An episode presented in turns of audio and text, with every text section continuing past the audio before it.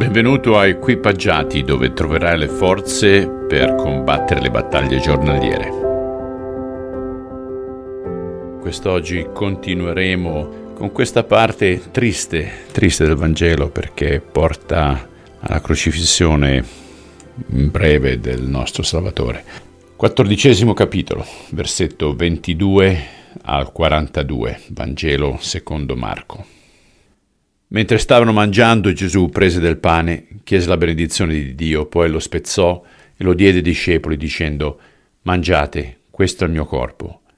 Poi prese un bicchiere di vino di cui ringraziò Dio, lo porse ai discepoli e tutti ne bevvero. Gesù disse, Questo è il mio sangue versato per molti, che conferma il nuovo patto fra Dio e l'uomo.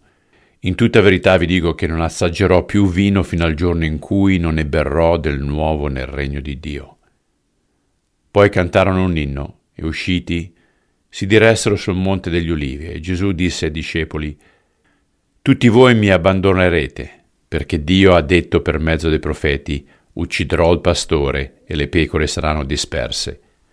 Ma dopo che sarò risorto andrò in Galilea e là ci rivedremo.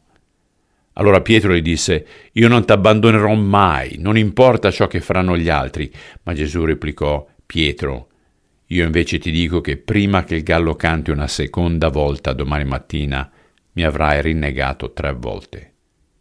No, esclamò Pietro, neppure se dovessi morire con te, non ti rinnegherò mai. E gli altri discepoli dicevano lo stesso. Erano giunti intanto ad un orto di olivi chiamato l'orto di Getsemani. Gesù ordinò ai suoi discepoli, sedete qui mentre vado a pregare. Prese con sé Pietro, Giacomo e Giovanni e cominciò a sentirsi oppresso dall'orrore e da una profonda angoscia. Allora Gesù disse loro, La mia anima è oppressa dal dolore per la morte che si avvicina, restate qui e state svegli con me. Andò più avanti poi cadde a terra pregando Dio che se era possibile gli risparmiasse il momento terribile che lo aspettava. Padre, padre, diceva, ogni cosa ti è possibile, allontana da me questo calice di dolore. Tuttavia sia fatta la tua volontà, non la mia. Poi tornò dai tre discepoli e li trovò addormentati. Simone chiamò, dormi? Non sei riuscito a star sveglio con me neppure un'ora? State svegli e pregate per non cadere in tentazione, perché anche se lo spirito è pieno di buona volontà, il corpo è tanto debole. Gesù s'allontanò di nuovo e pregò, ripetendo le stesse parole. Poi ritornò da discepoli e ancora una volta li trovò addormentati perché non erano riusciti a tenere gli occhi aperti e non sapevano che cosa rispondergli. La terza volta che tornò da loro disse, Dormite pure, riposatevi.